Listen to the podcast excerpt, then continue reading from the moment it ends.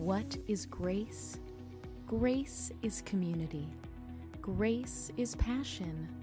Grace is for everyone.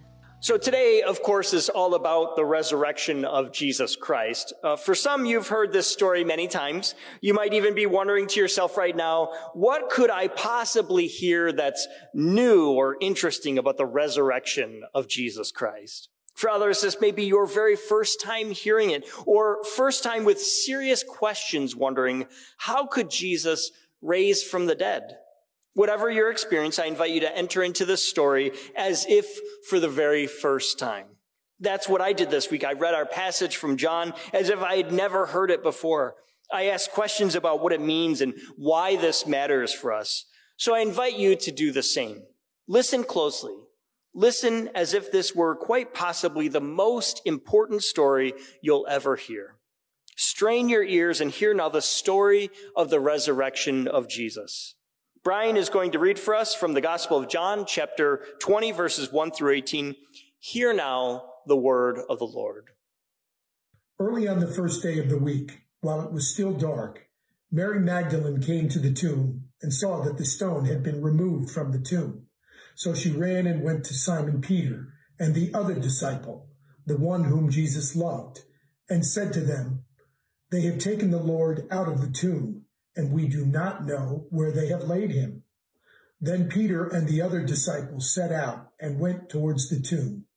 The two were running together, but the other disciple outran Peter and reached the tomb first. He bent down to look in and saw the linen wrappings lying there, but he did not go in. Then Simon Peter came, following him, and went into the tomb. He saw the linen wrappings lying there and the cloth that had been on Jesus' head not lying with the linen wrappings, but rolled up in a place by itself. Then the other disciple, who reached the tomb first, also went in, and he saw and believed, for as yet they did not understand the scripture that he must rise from the dead. Then the disciples returned to their homes. But Mary stood weeping outside the tomb. As she wept, she bent over to look into the tomb and she saw two angels in white sitting where the body of Jesus had been lying, one at the head and the other at the feet. They said to her, Woman, why are you weeping? She said to them, They have taken away my Lord, and I do not know where they have laid him. When she had said this, she turned round and saw Jesus standing there, but she did not know that it was Jesus. Jesus said to her, Woman, why are you weeping? For whom are you looking? Supposing him to be the gardener, she said to him, Sir, if you have carried him away, tell me where you have laid him, and I will take him away. Jesus said to her, Mary. She turned and said to him in Hebrew, Rabboni, which means teacher. Jesus said to her, Do not hold on to me, because I have not yet ascended to the Father but go to my brothers and say to them, I am ascending to my Father and your Father, to my God and your God. Mary Magdalene went and announced to the disciples, I have seen the Lord. And she told them that she had said these things to her. And from Acts chapter 10, 34 and 35, then Peter began to speak to them I truly understand that God shows no partiality, but in every nation, anyone who fears God and does what is right is acceptable to him. The word of the Lord for the people of God. Thanks be to God. Let's pray. God, make us an inclusive community passionately following Jesus Christ. May we hear you speak into our lives today. Renew and remake us transform our lives in the power of your resurrection. In Jesus' name we pray. Amen. Jesus, who was crucified and by a variety of signs outright dead, has suddenly, inexplicably come back to life. When Mary sees Jesus, she says, Rabboni, which John tells us means teacher. That seems like a strange way to greet someone raised from the dead, doesn't it? Well, before we go too far, uh, I have a riddle for you. It, it comes from the ancient Sumerians, and no cheating, don't use your cell phone, that's no fun. It goes like this Whoever enters it has closed eyes, whoever departs from it has eyes that are wide open. What is it? I'll tell you the answer in just a moment, but as you ponder that, I want to share with you what life under the pandemic has been like in my household. Over the summer, the nursery school here at Grace was short a teacher because of COVID. Emily, my wife, decided to help out, and that meant I had the unique opportunity to stay home with my children while they did virtual schooling at home. When Emily and I first got married, we had a plan for raising our children. Emily was a certified elementary age teacher, and I had worked with junior and senior high youth. So Emily was the expert when it came to the young, and I would handle things when they were older.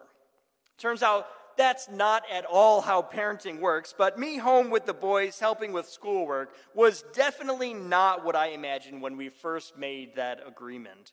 Although, to be fair, we weren't planning on a global pandemic either. Many parents have had to go through this. Many of us have been uh, become de facto teachers for our children at home during COVID.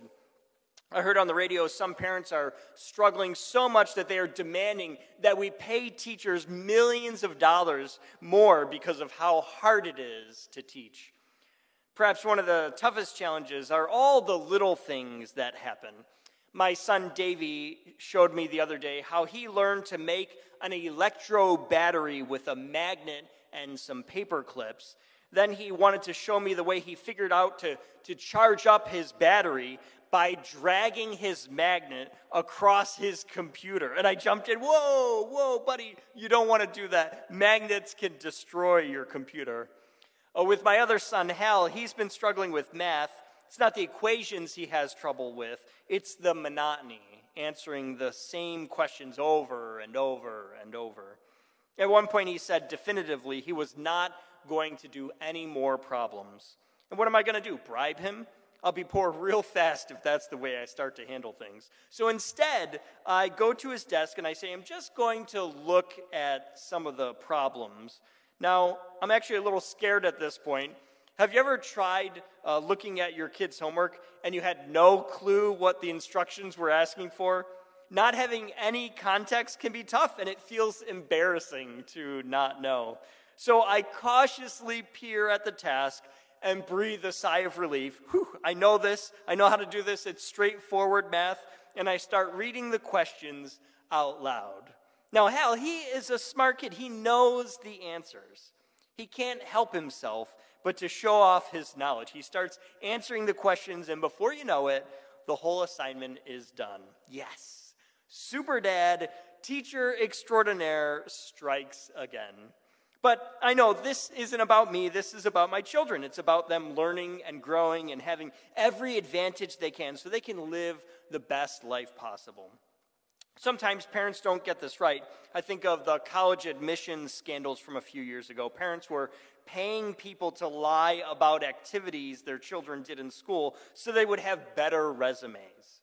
The lesson their children are really learning is that cheating is fine that getting ahead is all that matters. Those parents are teaching the wrong things. I read recently about one young person who applied for a job at a financial software firm. His parents invited themselves along to his job interview. Clearly, that's going too far. That is teaching the wrong thing. But we want the best for those around us. We want our children, our family members, our friends, and those to whom we are closest to have their eyes opened. Let's come back to that riddle. Whoever enters it has closed eyes. Whoever departs from it has eyes that are wide open. What is it? Have you figured out the answer? Yes, it's a school. School. Now, school is not just about a diploma or a degree. Maybe we like the notoriety of big name school or we are following in our family's footsteps in where we go, but the real reason we go to school is to expand our minds, to open us to the world in new and amazing ways. We go as children, as young people, to discover next steps in our lives. Some go to graduate school to learn new skills or to change careers. These are all steps to open our eyes wide. But there's a problem. You can present new information, you can teach the material to a student, but you can't make them change. Many of our parents have tried with their children. You've seen teachers on Zoom try and fail. The transformation that's supposed to happen with teaching is hard to do. You can lead a horse to water, but you can't make them drink it. With Jesus' resurrection, Mary is the first to go to the tomb and discover it's been opened. At this point, she is probably scared. An open grave could have signaled grave robbers. People would steal the valuables buried with a body. And Mary is likely running back to the disciples to get reinforcements. If you're a skeptic of the resurrection, you might be wondering did grave robbers take Jesus' body and the rest of this story is simply made up? It's incredibly unlikely, but feel free to read up on it yourself. The disciples, they run to the tomb, they don't see anyone in there, and so they leave. Mary, who we didn't know was running back with the disciples, goes into the tomb after the others leave. Perhaps she was no longer afraid because Peter and John had already checked it, but then she sees two angels and a man she doesn't recognize. The scriptures tell us she thought it was the gardener, but what she says is if you took Jesus' body, tell me where you put it so I can bring it back. It seems like she thinks this is a criminal, but it's not. We know who it is. It's Jesus. And when he calls her name, she calls him Rabboni, which means teacher. I always thought it was strange that she calls him teacher. A dead man comes back to life, and you call him teacher? In truth, it was my own ignorance that made this incongruent. We may be familiar with the Jewish term for a pastor or priest, rabbi, but did you know it has three different forms. The first is Rab, which meant someone who was now a master. They had gone through school and had earned the respect of their peers. I think of a valedictorian, the highest in the class, is now a master of the material. They are a Rab. After that was the rabbi. This could be a teacher in school with children. It could also be the leader who interprets the Jewish scriptures. It wasn't quite a priest back then, but that's good enough. The final form was Rabboni, which meant my great master. And signal not only was this a teacher of religion, this was a master who had generations of disciples. The teacher had to raise up other teachers that would then go and raise up other teachers themselves. It seems to me that perhaps Mary is recognizing in an instant that what has just happened is so profound, so incredible, it will guarantee generations of disciples. Her eyes have been opened, and the great master has taught her maybe the most important lesson Jesus is Lord, even over death itself. And this is eventually what the disciples work out that if Jesus can come back to life after his crucifixion, then all of us can have life too. We can live differently because we don't have to fear death. We can also live differently because we don't have to fear God. God made a way for us to be connected with Him. That's awesome. That's good news. But here's the thing we can know that in our heads. We can know about Jesus and about his resurrection, but until that gets to our hearts, it's not going to transform our lives. It's like trying to teach someone who doesn't want to learn. Hearing this story is a great first step, but we have got to go beyond that. God doesn't just want us to hear this, God wants our lives to be changed so that we be, become disciples of Jesus, making other disciples of Jesus. When Jesus was first raised from the dead, it took the 12 disciples of Jesus some time to figure this out. We actually read in the book of Acts, which takes place over the next few years after the resurrection, that they didn't really know what to do. They kept meeting together. They prayed and began helping people in the city, but they didn't know what was next. Eventually, they realized this message, this good news about Jesus' death and resurrection, is not just for them it's for everyone, literally everyone. So they start traveling the globe, declaring it everywhere, even to the very capital of the Roman Empire. When these people saw Jesus alive, they were transformed. Their whole lives went from living in their heads about right and wrong to going out into the world, living the transformed life Jesus was calling them to. David Benner calls this transformational knowing. It goes beyond what a school can teach you, it is our very being reconstructed to glorify God. I think of my dad who went through a huge life transformation like that. Several years ago, my wife and I were on a retreat in Maryland, and I got a call from my brother. He called to tell me that my dad was in the hospital, and that's all he knew. Well, eventually I found out my mom and sister had gone out to the movies, and my dad was home alone. He wasn't feeling quite right, so he decided to go for a walk. Instead of the usual path to the left, he decided to go right that day, a decision that likely saved his life. As he walked, he suffered a heart attack. And as he fell to the ground, a woman was watching out her window and happened to see him fall. She immediately dialed 911. On the other side of the street, another neighbor saw him collapse, and he was a certified trainer in CPR. He began chest compressions until the ambulance arrived. When I saw him the next day in the hospital, we had no idea what to expect. He was physically alive, but he could have been completely brain dead. They had cooled his body down so it wouldn't be damaged, and were going to slowly bring him out of this state. When he opened his eyes, we rejoiced. When he squeezed my mom's hand, we celebrated. When he started making jokes about not knowing who my mom was, we knew my dad was back, so we danced. It wasn't just head knowledge, this was transformational knowing. We would continue to live life with my father in it.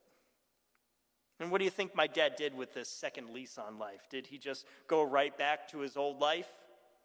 Heck no. He got serious about his diet and about exercising. He took early retirement so he could slow down and enjoy life more. He listened closely for God's voice to hear just how it was that God wanted to use him to bring glory to God's kingdom. Now, my dad doesn't always get it right. He's not perfect, but his life has been reordered by transformational knowing. His firsthand encounters with life and death have changed what it means for him to live and for him to live for God. Jesus wants us to be similarly transformed. The best teachers are the ones that help us move from our heads to our hearts, from knowing something to believing it. Jesus helped Mary to see Jesus not just as a rabbi, as a good teacher, but as one who would change the world from generation to generation. How will you pass on that revolution of mind and heart? How will you be transformed by your own encounter with the living Christ? I invite you to be a great teacher yourself, sharing God's good news with the world, making disciples as you learn and grow and teach others. Join the journey of millions of others as you take your next step to know in your heart the great Master alive today. Amen. Amen. For everything happening at Grace, check out our website at gumc.org.